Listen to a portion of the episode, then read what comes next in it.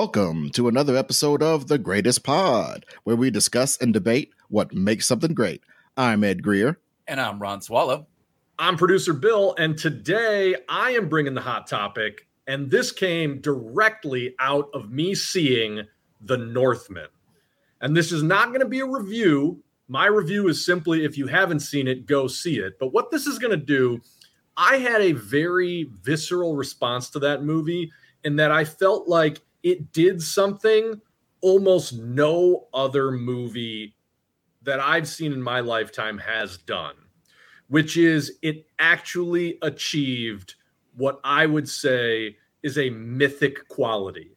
It actually achieved the feeling of, oh my God, I'm watching gods and monsters and something vaguely spiritual while also being grotesquely human at the same time on the screen and seeing a director actually achieve a mythic tone, a mythic quality, to me is something I've almost never seen in my lifetime. So I say this the mythic tone, creating an experience that actually feels mythic, that feels spiritual, that feels like gods and monsters coming to life, that feels like it's touching some grand human, you know, sacred truth is by far the greatest challenge for any storyteller. I think mm. it is almost impossible to do right. And the fact that I saw it done right in The Northman kind of blew my mind. Nice. Yeah. Yeah. It's it's interesting because there are a lot of attempts at this that go very, very wrong. Well, even but even even not even very very wrong. There's there's close but no cigars like fucking Troy for me. You know mm-hmm. what I'm mm-hmm. saying? Things like that. It's close but no cigar. That that's pretty good. That's pretty good. Good, good, job, guys. But but it's not trash. It's not it's not a that weird Henry Cavill one Immortal or something. Oh, you know, Jesus. No, but I, I would agree with that, Ed. I think I think Troy is a is an underrated movie and it's fun to watch, but nothing about it feels like I'm having the experience of, you know, a storyteller 2000 years ago spinning the tale of the Odyssey right in front of me as the smoke swirls mysteriously into images as his voice carries on the night wind. You know what I mean? Just that mm-hmm. that primal primordial feeling of like this could almost be something I'm experiencing on mushrooms. This could almost be something that's like being tickled into my brain by some outside power. It's such a weird and amorphous thing to describe, but I just know that most things that try don't have it. One thing we're going to do is uh, we're going to, over the course of this time, be gathering up things that are necessary to mm. have something be mythic because you know that you know me i think that's my new podcast personality i'm i like to just collect it up so one the one of the basic things is the sense of an unknowable something Yes. More so even than adventure or feats or or or or even necessarily magic, the sense of I don't know. I'm in new territory. I'm in this eldritch state of being. That's necessary for for something mythic. Going back to that example of the movie Troy, I think one of the biggest missteps in the movie Troy was when Brad Pitt encountered his mother, who was an actual god, and it's just like she's chilling in a lake. Everybody acknowledges she's a god. They just have a nice little mother son conversation, and he goes about his adventure. And it's mm-hmm. like, man, that is not how gods interact with humanity. so yeah, I, that that sense of the unknown, that sense of the I can touch it and it's real, but I can't possibly explain it or even understand it. That's so hard to fricking do. It's such a fine needle to thread so like with the Northman, for example, it's uh it's sort of drawing from Norse Norse mythology. Um, oh yeah, and and at the same time though that it is drawing from Norse mythology, it is draw it is it, it also has to make people who are not into Norse mythology uh get on board with that mythology with a thing that they're not necessarily familiar with. Um and and why is that possible? Do you know what I'm saying? Like, and I think that's because every culture has myths, I would I'd argue American culture has myths. Yankee Doodle Oh, Dandy. yeah. I mean, you Mhm. know, Well, that's what we're going to get into. That's what we're going to get into a little later. Is these things that are more tangible, but they're still mytho- mythological. Spoiler alert! Like something like John Wick is one of them. You know what I'm saying? Things that borrow from myth. They're not quite mythic because you know he's getting in a car, not a chariot, and all that kind of stuff. But it's but again, it's not about aesthetics. It's about the unknowableness of where a Pegasus comes from or whatever. You know what I mm-hmm. mean? It's not about the spectacle. Well, I think what's interesting that Ron is getting at is it's again this weird balancing act between world building, creating this fully fleshed out kind of alien feeling world with its own rules and its own logic, but then not coming across as some sort of a history lesson. And I Mhm. think that what was fantastic about the Northman in particular was that movie was just steeped in the cultural specificity of the Vikings, right? Like, and, and to the point where they made a big deal of it in the marketing materials too, just how intensive and extensive the, their research was. Mhm. And you can feel that on screen. But at Mhm. no point in that movie do they ever descend into explaining it to you. Like, you get it, you understand what it is. They're playing some weird, you know, violent predecessor to lacrosse. Like, I had never even Mhm. heard, you know, I never even seen that on the History Channel. They never stop to explain rule one about that game. But the way that it's presented, I understand intrinsically how it functions in their society and what it means to the people in the world. And Mhm. again, like it's a ballsy way to tell a story, it's an unsafe way to tell a story. But I think it's necessary to really achieve this mythic quality that there is this big, well developed, mysterious, ultimately explicable world, but there's no way we have the time, space, or brain power to actually get into the minutia of it. You just have to accept this is what it is. And what I think is really interesting about that is Ed, you were talking about how there's, you know, these these products or, or stories that can feel mythic without necessarily being, you know, the story of Odysseus. And I think about something like the original Blade Runner, where Mm. it very much follows this rule of like, this is an alien world that's incredibly well developed, has such texture and like reality to it. And I would almost argue that Blade Runner maybe goes a little too far in explaining how it all works. There's a little bit too Mhm. much of an exposition dump. You can't just get lost in the experience of it. Um, Yeah, yeah. So it's a Well, fine line. And, and and I think that part of the reason this happens is because we the reason they can do this now is almost like respecting your audience. People Yeah. who are going to go see the Northman are wanting to see something that's epic and mythological, so they're going and expecting that.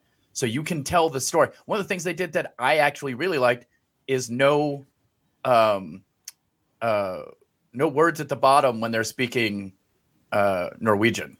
Mm.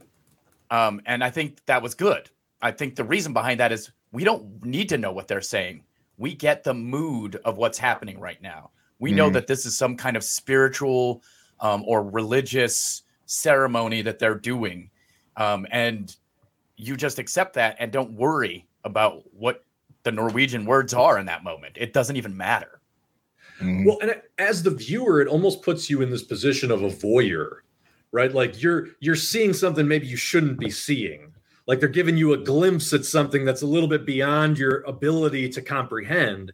And I think just that choice of like we're going to give you untranslated dialogue at certain points adds to that feeling. And I also think that that feeling is an important part of creating this mythical tone that it's like it's almost a little bit dangerous to be seeing this. Not everything quite makes sense. Not everything is really going at the speed that you need it to be going. Like it's a little bit you gotta you gotta do some work or you just have to accept that it's out of your control at sometimes you know Well, I mean.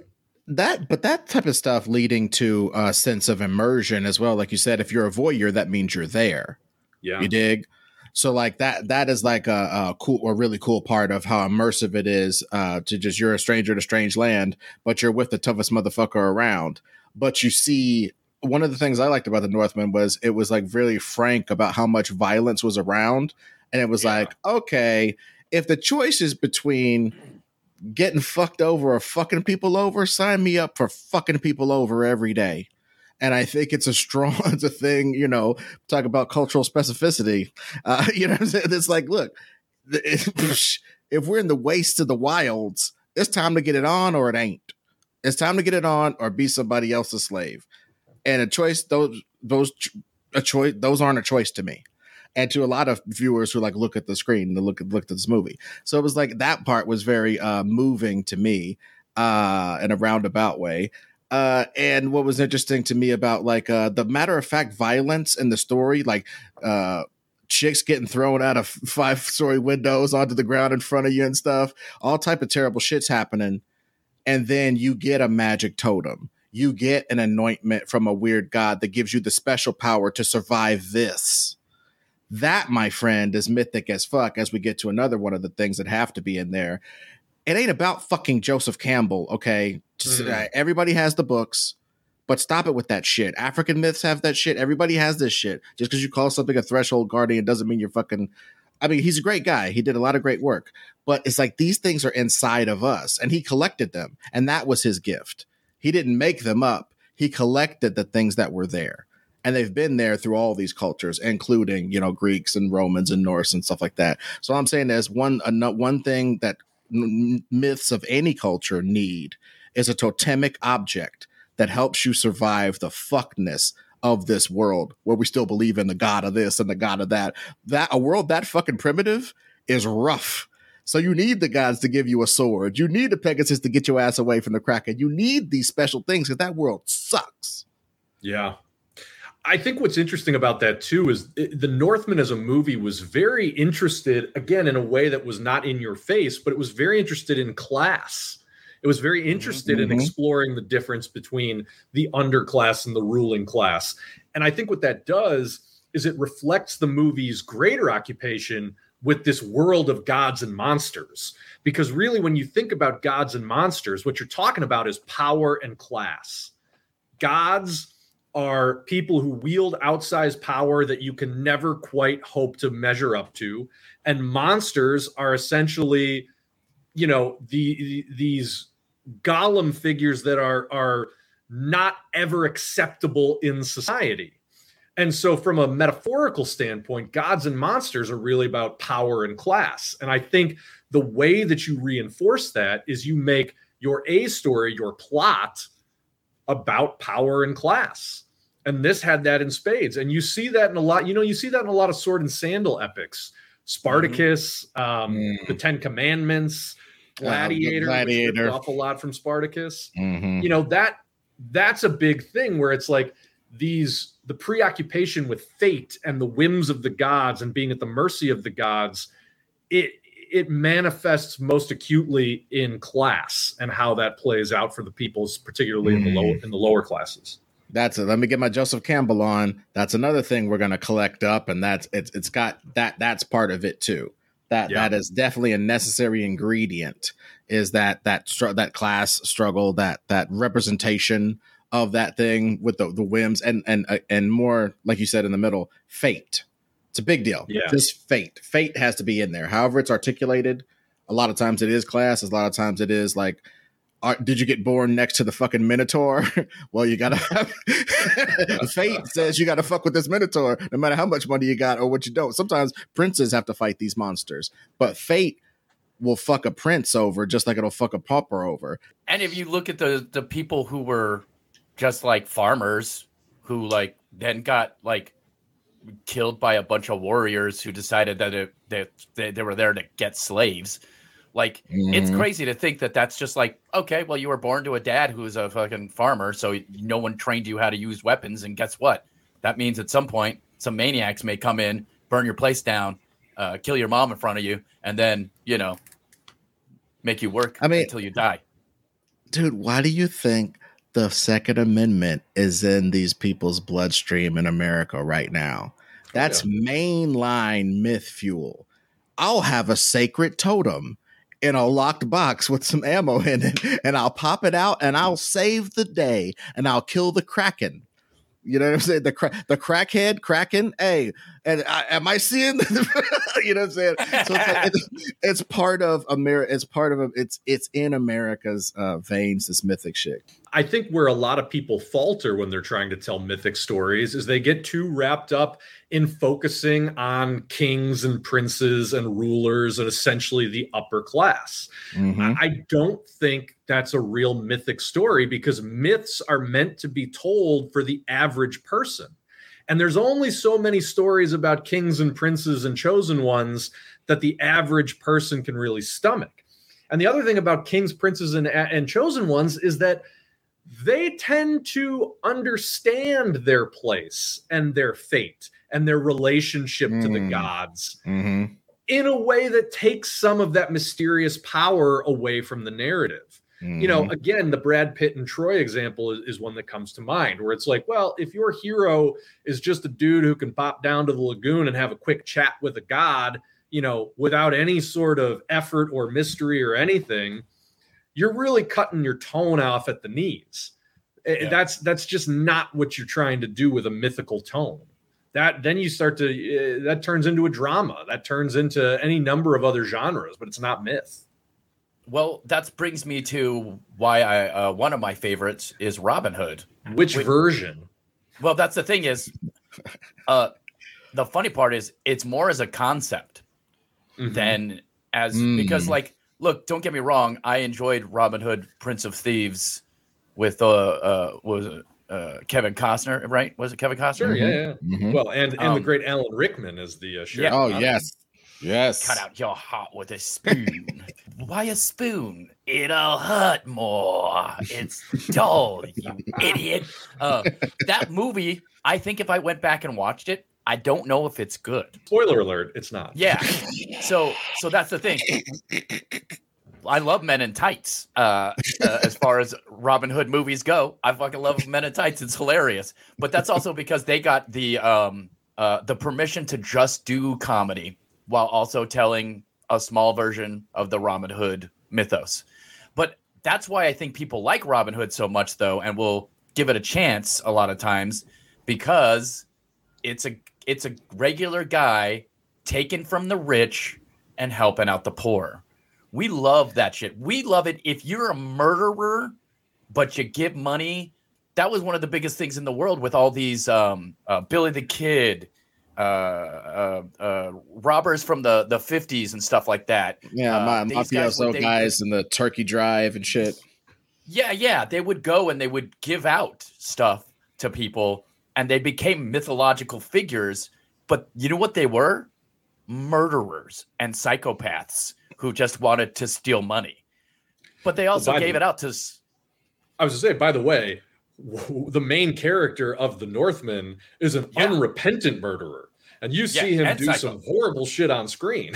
Mm-hmm. Yeah, yeah. Well, well, also, but you know what's interesting to me about about that, and in all of these myths, is again they really juxtapose. They they they make a world where it's kill or be killed, and that's sure. the kind of and that's the kind of myth building in and of itself because that's what has people be so okay with the the pervasive nature of violence to this day is that they have a myth in their head about some you know the gorgon they're killing or whatever but, but it's the, it's in it's in there but at the same time aren't they telling the story of violence begets violence, and that means everyone dies.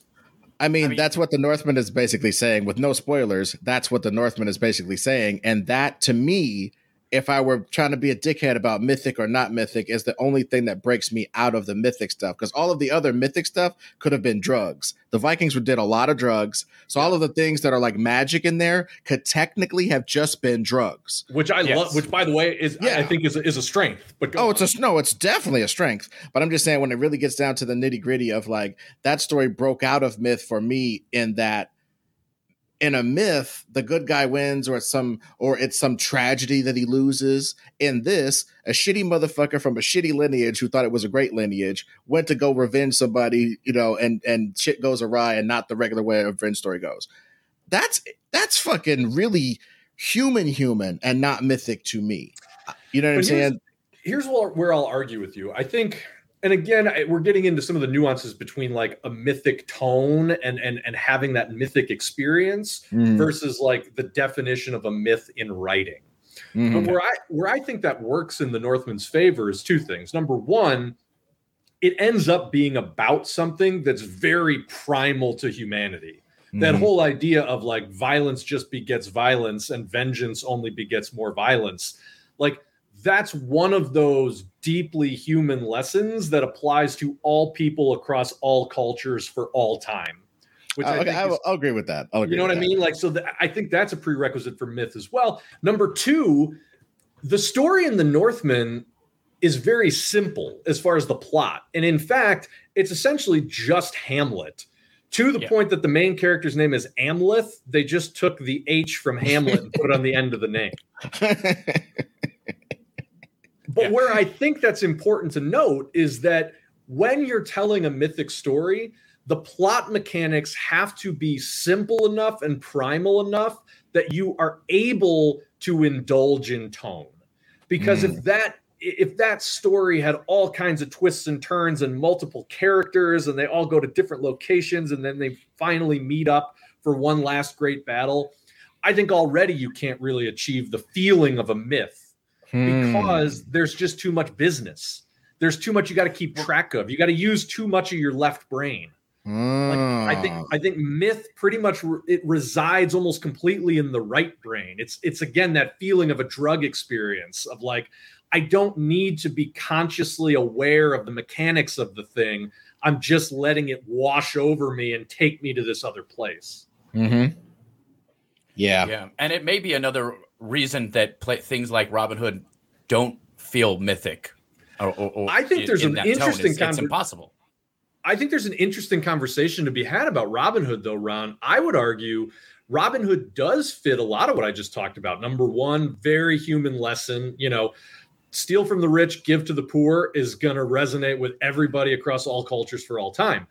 Also, very simple story, right? Like there's not a lot of complication there. He was a nobleman, he had it all taken away from him. And so he makes it his mission to steal from other noblemen and give to the common man. All great. What Robin Hood lacks in every adaptation I've ever seen is gods and monsters Yeah. is that and, and the way that the northman does it i think is great ed mentioned it it could all be hallucinations it's very vague on that but they give you just beautiful compelling hallucinations.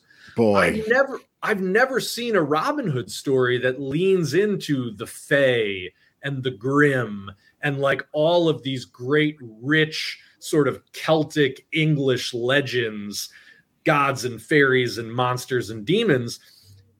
And again not that you know you're going to tell a robin hood story where he's having a conversation with the lady of the lake or anything that i think breaks the rule but how do you infuse some of those gods and monsters encounters some of that inexplicable mystery some of that feeling of i am cursed to this fate i am chained to this one path no matter how hard i buck against it I know that I will die on this path. How do you how do you fuse that to a Robin Hood story? I think it would make a Robin Hood story way more compelling, actually.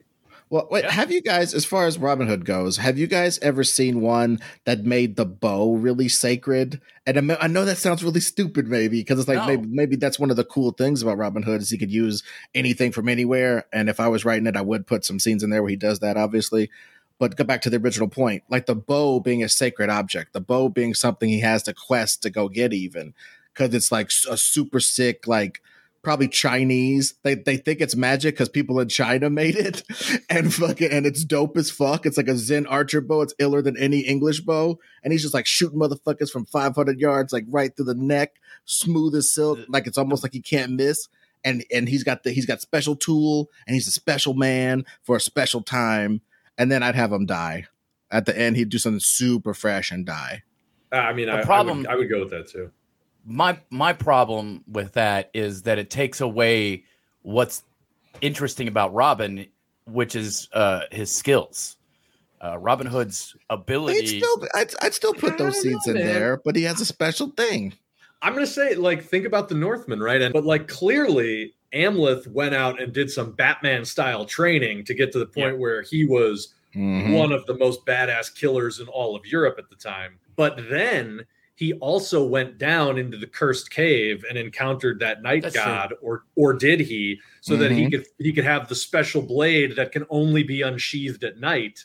And you know, and, and that that Oh. cursed object thing. Oh, Cursed him. object. Oh, and we get the idea that that thing might be evil. That's some. You got a vampire sword? What the fuck is happening? this might be a good time to have the conversation of okay, what is the cutoff? Because Robin has mythic shit. I just I said earlier that John Wick has mythic shit. The the the fucking guy with no name. You know what I'm saying? Like, mm-hmm. is there? You know what I mean? Are are there? Because I'll I'll argue one real quick, just as a nice grenade in the conversation. I'm going to argue that the world of Top Gun is a myth. Oh, It's an oh, utter- recency bias. I call it. Go on. The- no, but dude, because I look, I recently looked at both of them. It's very focused, just like the Northman and shit. Just as you were talking, I was putting it together. Because, dude, there ain't nothing to concentrate on. It's a simple story with simple like um tropes and and he is a special man for a special time and he has and he has an ability with special jets and shit and it's a, just a simple world where he is and he is a mythic figure in the in the world of uh flying planes they tell sure. epic tales of him and it's just like i'm just saying like it, it it's got as much myth shit as john wick does now that i've seen I'm both of gonna- those two movies I'm going to got myth. argue legend. Is there a difference between myth and legend? but that's that's what i'm fucking saying though I think there is. I, well, I, I, look, I'm, I'm trying to be as specific as possible here. I think Top Gun lacks two things. Number one, it doesn't present a world that is fundamentally broken. You know what I mean? Like, like the whole beginning of the world of of the Northman is that his own uncle conspires to kill his father, and there's nothing he can fucking do about it. You know what I Hmm. mean? That he's a victim of a disgusting world. He's a victim of fate. And I don't Hmm. know if Top Gun really presents that. And then number two, I am all for gods and monsters having a very loose definition. I think that's sort of the spice in the, the mythological sauce. That said, maybe, maybe the generals, the admirals are the gods, but who are the monsters in Top Gun? Is it the Russians? I, Well, okay, okay. Just just to just to argue back, just in a playful way, because you guys are absolutely right. But they never fight any specific country. There's always this amorphous mission. We're mm-hmm. fighting. They, they never say they're fighting Russia, China, anything. And even in this new one, they don't. They mm-hmm. fight some phantom enemy with super jets that they could launch and a, and a, and a mountain base. So it's kind of like you know Russia, but then it's got terrain like China. But then it's got- you know what I mean. So if they're fighting in some amorphous GI Joe Pangea continent over some amorphous things, and that you never see any insignias on the jets, and the jets that they're fighting are like these super crazy fifth generation jets where if they try to take them on, they'll die. I'm telling you, man, they have they have pushed it, and that's why everybody's going crazy. It's the biggest opening weekend of Tom Cruise's career for a reason, Saying something, yeah. right? I'll just say this: all good points. I think, I think a truly mythic story, in the way that at least I'm internalizing it, demands a certain nebulousness about what's real and what's not. know There you I mean? go. That's why. That's that's- that's why. Yeah, I think that's what that's that might be the only thing Top Gun is really lacking completely. It's uh, Ex- Excalibur is almost is is i- i- in the genre, but not quite there because it's saying that this is a real world that exists. Well, Completely. let's have that. Well, let's have that conversation though. Yeah, let's do it. I was going to say, I think Lord of the Rings, as good as those Peter Jackson movies were and as epic a tone as he created, I don't think he created a mythic tone because it's all very matter of fact.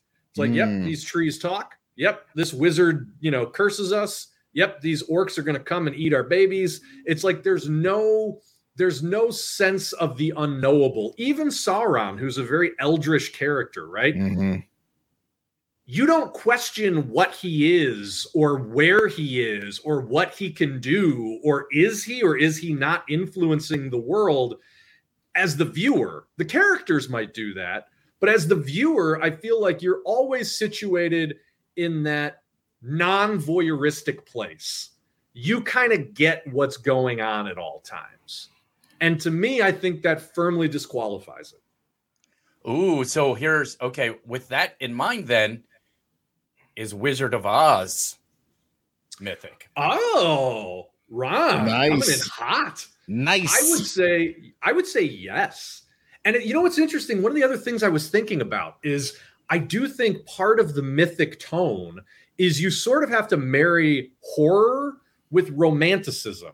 And when I say Hmm. romanticism, I don't mean that it's like a romantic story. I mean more in the, the definition of like 17th century art romanticism, where it's sort of this fascination with the grandeur and the beauty of nature it's sort of like this embrace of colors and and vegetation and sort of this this rococo vision of the world i think wizard of oz does that i mean Mhm. clearly it, it it leans way more towards the romantic than it does the horror but there is legitimate horror in wizard of oz ron that is a that is a hot hot suggestion i like that a lot Yeah, it might be Yeah. the only one that I can think of in a while that has that is this real feel to it that is telling a story like that. Like honestly. come you've come upon a land where there are different rules and you're not aware of them so you're you're in a different world so it isn't your world by definition so you can't know anything by definition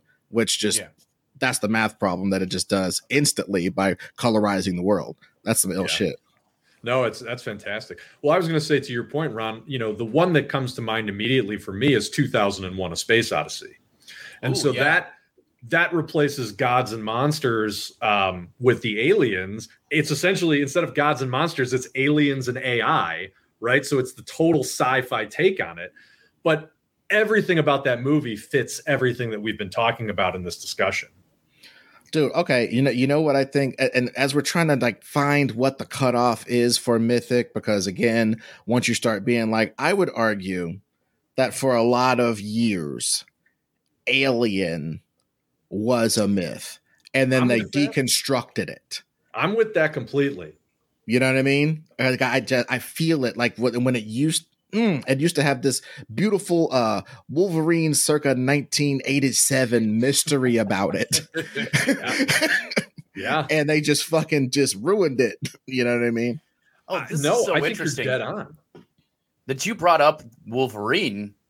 Really, this like when you add mystery into Wolverine, it makes him like a bazillion times more interesting. Oh, so, Oh, think, I mean, think hmm. about that 1980s version of Wolverine too. Talk about a blend of romanticism and horror. I mean, he mm-hmm.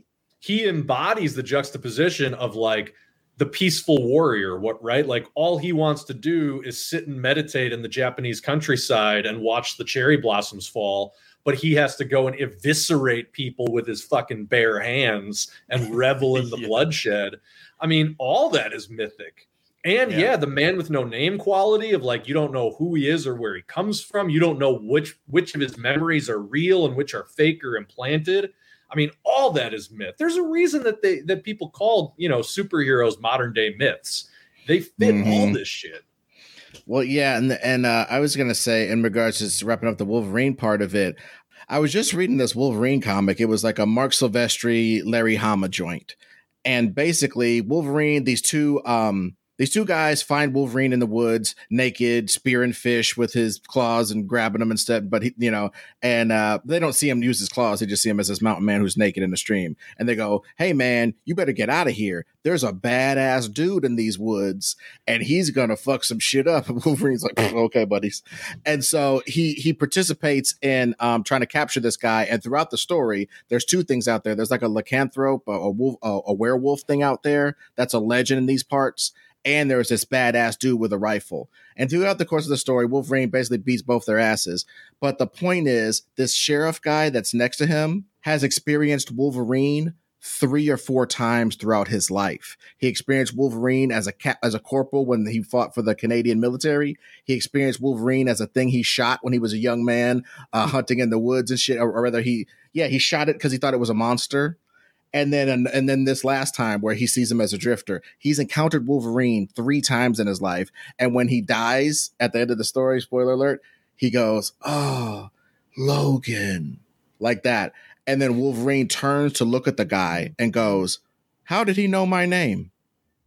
Cause he doesn't fucking remember because his mind was fucked up. Yeah. Oh, You know what I'm oh, saying? that- I, Perfect. I, kind of have chills right now. Right?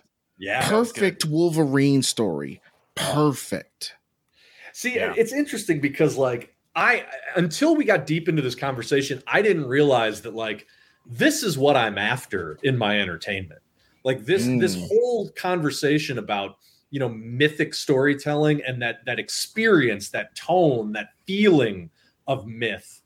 That's what I'm after, and I think for me in particular, it's all the more important because like I really don't have spiritual beliefs.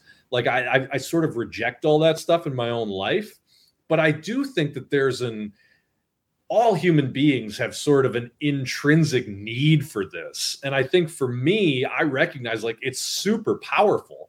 And there's a mm. reason that like 2001 is one of my favorite movies of all time. And there's a reason I responded so strongly to The Northman. And there's a reason that I respond to like the very primal versions of these superhero tales. It's like there, there's something about this that I think is unfortunately lost in the modern culture. And it's like, it's like every time you get a little peek at it, it's like you're connecting to something cosmic. You're connecting to something bigger than the here and now, than th- than this place in history, this point, you know, this place in the universe. It's like you that ability to sort of scrape the face of something bigger is so vital to the human experience. Like it's why people do drugs. It's why people tell stories, and it's like I I just have such respect for when a storyteller, when an artist can evoke that. It's it's it, it leaves my jaw hanging open. Yeah. Yep. Um, it makes me think about. I don't know why. I wonder why some because like Labyrinth, the the Mhm. movie Labyrinth, I think that matches a lot of the criteria of of of myth, but also it being so silly. They're trying to have too much fun, which is Yeah. sort of a weird thing to say. But yeah. Ah, ah. That- I dude, know for that- real that's though, exactly what I was thinking. too much cutesy shit fucks it up because I think going back to rule 1A or whatever we was talking about earlier that I was saying, the world is so fucked. You need this magic. The world is so fucked and unknowable. You need this help. You need this uber story. You need this uber purpose. You need this. I have. I'm fated to win. The everything's so fucked up against me. I, I'm, but I am fated to win, or or lose. You know, Mhm. if you want to do tragedy. But you know what I'm saying? That that is necessary. And I think when motherfuckers having too much fun, it ruins it. I think that's perfectly stated, bro. But the Wizard Maybe- of Oz or- and still Bill. works. Well, but I was going to say, I think a corollary to that might be too much magic, which is something that's going to ring really true for me and Ed, right? Like when your magic is so on the face of everything, I think it takes away from the mythical quality because then it's like, oh, this is just the way of life. You know what I mean? Hmm. And I think the Wizard of Oz walks an interesting line there because while there are magic users in that world and it's a magical land, the magic users themselves are presented as gods and monsters. Like, Mhm. what is Glin- Glinda versus the evil witch of the West, the wicked witch of the West? Like, that is a god and a monster. All Mhm. the other people that Dorothy encounters Mhm. are just people. Mhm. And I, you know, and it's weird and, as I and- think and about in bad that. circumstances. Like they're not that's doing the well. thing no Mhm. that's the thing i think i think that's really vital to the sort of stories that we're talking about is like you need to spend time in the muck. Like you need to spend time with average people who don't cast spells who don't rule kingdoms and you need to see that their lives kind of suck. Like that's an important part of this. Hmm And that's why it's important that this godly shit happens, or rather that this that this that this they got this shot right. I Yeah. found this sword, and I was in the caves. I was I was exploring farther than the other boys, and I found the the the cave with the with the you know. That's why, damn it, Conan is mythology. The first Oh, Conan the Barbarian. let's do it yes The first Conan the Barbarian fits every, and I'm talking about every one of these things to a fucking T. Don't nobody really know shit. Demons could exist, or you could be on peyote. Uh Thulsa Doom's magic is is very like it's like he's the David Blaine of Hyboria. You know what I'm saying? Most of his Yeah. tricks are really low key. And then the one big one, did that really happen? Did you really see James Earl Jones turn into a snake? Because he don't do no snaky shit the whole rest of the time. As his own body, he shoots a snake at people. He doesn't become a snake and grab Conan up and wrap him up. Why? Because the shit didn't happen. You were Mhm. seeing the vision of all of his his followers on peyote or whatever the fuck, eating eating, eating, eating uh, soup with people's hands in it and shit, and a bunch of psilocybin or whatever. And you were seeing him turn into a snake because that's what he's supposed to do in your fucking mind because he's got you and it's a cult thing. And he has this power because everybody don't know shit. You know why? Because this world is so fucking rough and full of slavers and shit. And when Conan is being chased by fucking dogs, he goes into the very nest heart of the world. He goes to a cave and he finds a giant old man with a sword that looks like it was just a tomb with an old man with a sword in it. But to him, it is Crom. To him, it is the thing. This piece of steel is a thing between me and those dogs. And he slacks the fucking rust off of that fucking sword and he gets out. He crawls back out of the cave. And the next thing you see is this he chops his fucking slave shackles off of his feet. And the next time you see this motherfucker, he got dog skins galore. His whole outfit is dog skin. And he's walking into the city a new person.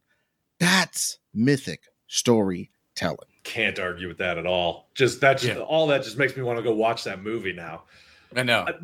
But honestly, like I think Conan in sort of all iterations, certainly the movie, but even the novellas, the comics, whatever, like that is a great encapsulation of everything we're talking about. And it shouldn't be lost on you that, like, if you see the Northman, that's got shades of Conan all over, it, All over. Oh. all over. Absolutely. Well, and here's an interesting thing. Since we're talking about Arnie, does the Terminator almost count? I, I'd argue not quite. It's very close. 1997 fucks it up. Sometime in history, da da da da da. 1997 fucks it up. Interesting. Well, That's not just call. that, but also also um imagine if they did the Terminator and never explained why there was a robot there. I know that sounds weird, but now instead Mhm. of a movie where you're uh trying to save the world, it's you trying to survive against a killer as you shoot him with a gun and you now know you're fighting a robot that seems to be invincible that was naked. The mystery added in there would make it the scariest shit ever. A, uh, you're super fucking right. And B, we, to be fair, we attempted that in our Terminator uh, Oh, thing yeah, that we we re- reboot Yeah. that we did on Reboot It. We That's literally attempted that. We attempted that myth. Like everybody doesn't have all the fucking information, and that adds to a mythic thing and adds to a Uber story.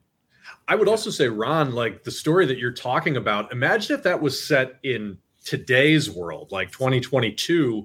And so, within the context of like, I'm just being stalked by this unstoppable killer who turns out to be a robot, like, imagine if her phone stops working or her computer stops working or her, you know, electric car makes the wrong turn or dies at the wrong time. And again, you never explain it in the context of the movie, but Mm. perhaps Mm. there is an AI, like a, a more global AI that's like manipulating events to turn her one way or the other.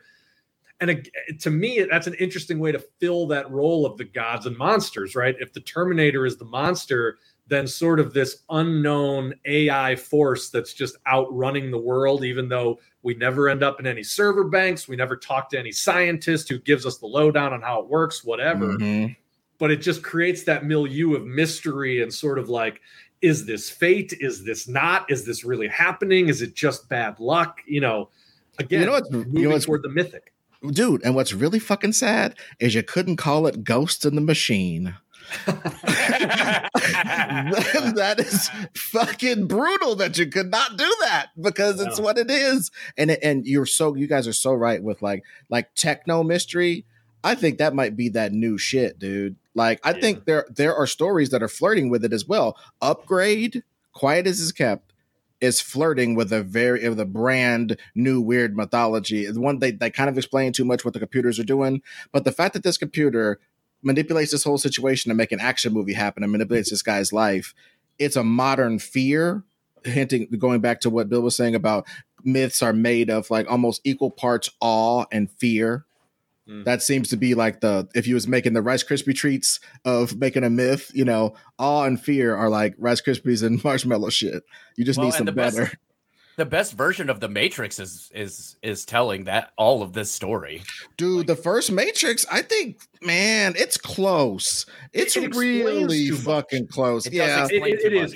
It is very close. And I was actually just thinking about this as you were talking, Ed, is if you think about Hal in 2001, Oh yeah. I think what makes Hal great is that you have no idea what his end goal really is. Mm. And they never take the time to explain it. You can infer a lot of things, but all all you know is that he's going to get to the orbit of Jupiter and he's not going to let any fucking humans stop him. And it leaves totally open-ended the question of like of yeah, but but then what? Like why?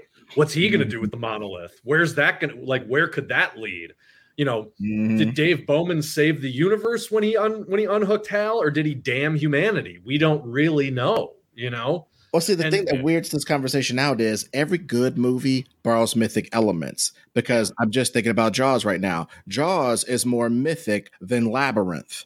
Run Yes. it back if you need to hear it again. yeah. That straight up is there's an implacable, uh, as you said, uh, Ron, an implacable force, an unknowable uh, situation, and you and your homies are out in basically outer space. That's what the ocean is, and you're encountering something on on its turf, much like you know Vikings going into uh, Grendel's cave to fight him on his own ground, or, or or I guess Theseus going in to fight the fucking Minotaur, fighting somebody harder, hard, more hardcore than you on their own territory. That's mythic shit. That's an, Yeah. a key ingredient in mythic shit, and that's exactly what those motherfuckers do in Jaws. And what's funny is they have that archetype that's in all myth stuff. The the uh the whatever the wizard, you know, homeboy uh Robert Shaw is the wizard who has the special knowledge that's going to help this whole endeavor. But his hubris is what get they ass fucked up because he, in all his experience, has never experienced a shark like this, and that's why this shark is mythic. It doesn't conform to all the rules. It takes down too many barrels. It it comes back after it's done got shot up and, and beat up a little bit. It comes back to fuck your boat up at night while you're singing because it knows you're partying. This fucking thing knows you're partying. And much like the Grendel in the old Beowulf story, comes to where your party is and fuck that party up. Fuck your party. You ain't about to have no party on my watch, buddy. That's No. cool too. it's super cool, and I, it's like I wish that Spielberg was more okay with ambiguity because I feel Mhm. like Spielberg, the one thing he won't do is sort of lean into. Wait a minute. Like, is this shark hunting us in particular? Like, is this shark somehow like more than just an average shark? Like in a Spielberg movie, the answer is yeah, because he's really tough and really aggressive. But there isn't that sort of ambiguous quality of like, what is go? Is there something supernatural going on here? Like, it's not Yeah. like I'm seeing, I'm not seeing sparkles on the water, but like that moon is maybe a little bit too bright and like it feels like we're drifting in the wrong direction. You know what I mean? Like that Mhm. sort of again just that that eeriness that eerie horror element i just I think it's it- clear. It's like a cinematography problem almost. Cause I, Yeah. I'll tell you, most of the events that happen in Jaws, if they were filmed a little, little foggy, little creepy, Yeah. you'd be saying the shit sounds mythic. But it's just crisp as fuck, baby. Cinema Yeah. vision. that's true Janusz, interesting. you gotta I, I don't know if Janusz shot that one but but yeah i mean i do think a lot of what we're talking about too and, and certainly what i respond to when i talk about this sort of stuff is the visuals i mean i think that's Mhm. worth mentioning is like that Mhm. combination of of cinematography production design even sound design even just like the way the the score works the way that you know is the sound heightened is it unnatural is it you know are you introducing weird hums or tones or things that just on a visceral level sort of make you go like wait a minute like what is happening here and again there are just all these little choices that you make as a creative person that adds up to something greater than the sum of its parts which is this tone Yeah, and it's interesting because it's not quite horror. mm-hmm. You know, it's not quite like super scary, but it is so it's walking this really fine line of that where where it's still mythic, and it still feels like you're saying like gods and and and all of that stuff. And but and there's still some i don't know fear but it's more like fear of the unknown fear of the powerful and your your inability to escape fate. Yes i was going to say i think it's more like fear of mere existence right like like a more straight horror movie you have fear of the killer or the monster or the danger that lurks around the corner I think in a mythic story, you just have a generalized fear that death is just behind you, unknown, even in broad daylight. You know what I mean? Like there's just this sense that you cannot hope to win, that the odds are always going to be stacked against you. It's that it is more Lovecraftian. It's more of that cosmic horror feel. It's not Jason Voorhees in the in the uh it's not Jason Voorhees in the woods. It's you know Cthulhu sleeping under the ocean could rise at any moment and crack the earth in half, and you have no power to stop it, sort of a thing. Yeah. Yeah, the, the but Northman honestly just sets sets this weird tone of um, and I think I think Conan does it as good as it can for a movie of its day. Mm-hmm. In that this is a violent, fucked up place, and there's all type of terrible shit that could happen anytime. I think another thing that Conan exceeds in, um, and that Northman did really good, but um, this sort of sense of we talked about fate earlier this inevitability this legend as you said earlier ron a legend is a big part of myth because people have to tell your myth you have to out survive yourself that whole mm-hmm. thing and like you start conan with him older than you know he's going to be in the movie sitting on a throne and a guy is telling you about that this took place way back before some crazy shit and this motherfucker is so ill and let me tell you about the days that formed this dude's being so awesome. And it's like, that's crazy. It's like it just assumes he's gonna be awesome. You know, and it just tells you the story of how he became awesome. There's something to that. I, I think that's uh, another reason why Top Gun goes in there. And I'm just joking, but uh, I, I, I, will say, I will say, uh, Tony Scott, that world, he knows how to shoot a place that ain't quite real the oh, world oh, sure. in Top Gun and True Romance, frankly, but are, are not real shit. Man on Fire, even he knows how to shoot a place that is not necessarily reality, and that was his everlasting gift. I fucking love Tony Scott. I just had to give him uh, some shots out right there. That feeling of legend, that feeling that like there's a story even within the world of the story that's being passed throughout the people I think that definitely applies in the way you described it to Conan. I think that applies to 2001. It's like throughout the whole first half of that movie, everybody, including the cave people, are talking about that monolith. You know, it's like, what is this thing? They found this thing on the moon. We're going to go into the secret secret briefing room to talk about this thing, and we don't know what it is, but it's there. I think that applies to the Northman, where it's like, ah, yeah, you know, he has a conversation with somebody and it's like, ah, yeah, the man who murdered his own brother and took the kingdom, but only to lose it to the invaders or whatever. Just that idea that your story exists outside of you, even within the world of the story that we're telling. I think that is an important part. I think in Wizard of Oz, you know, Dorothy becomes legendary in the Kingdom of Oz. Everybody's heard mm-hmm. of her whenever mm-hmm. she comes to these new lands. Mm-hmm. I think that is an important part of this. But uh, no, but you know, some of these people that you think of as as mythic figures, and they are legends. The thing that makes them not a myth is maybe they're too close to our time and they're driving a Mustang, you know what I mean, or whatever. It just takes you out of this, out of this. Uh, it's it's un, not unknowable. That unknowable John, thing really puts a kibosh on certain things being mythical. Yeah, John Wick. I think, I think the the one scene where he's like the Baba Yaga, he had a pencil that's that's a legend at least, if if nothing else. Now, uh, the only thing that John Wick seems to really lack is like some kind of spiritual uh is this happening thing to it. But mm-hmm. I, I I'll still see and then here's my problem. Like can we include any um like fantasy stuff like you know like Excalibur um Camelot. Uh, we haven't talked at all about Star Wars for this entire time.